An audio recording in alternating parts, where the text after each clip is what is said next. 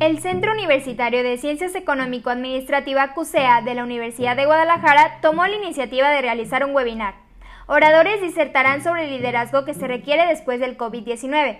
Al respecto señalaron que este ejercicio se realizará vía virtual este 4 de junio a las 11 horas, con una duración de 90 minutos y se transmitirá en las redes del CUSEA y Canal 44. Ante tal escenario participarán tres ponentes de alto nivel.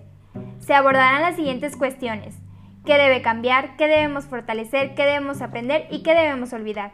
La dinámica durará 8 minutos con intervenciones iniciales, 5 minutos para las intervenciones de réplicas y posteriormente un diálogo y preguntas del público en general, informó para Universidad Lamar Stephanie Valerio.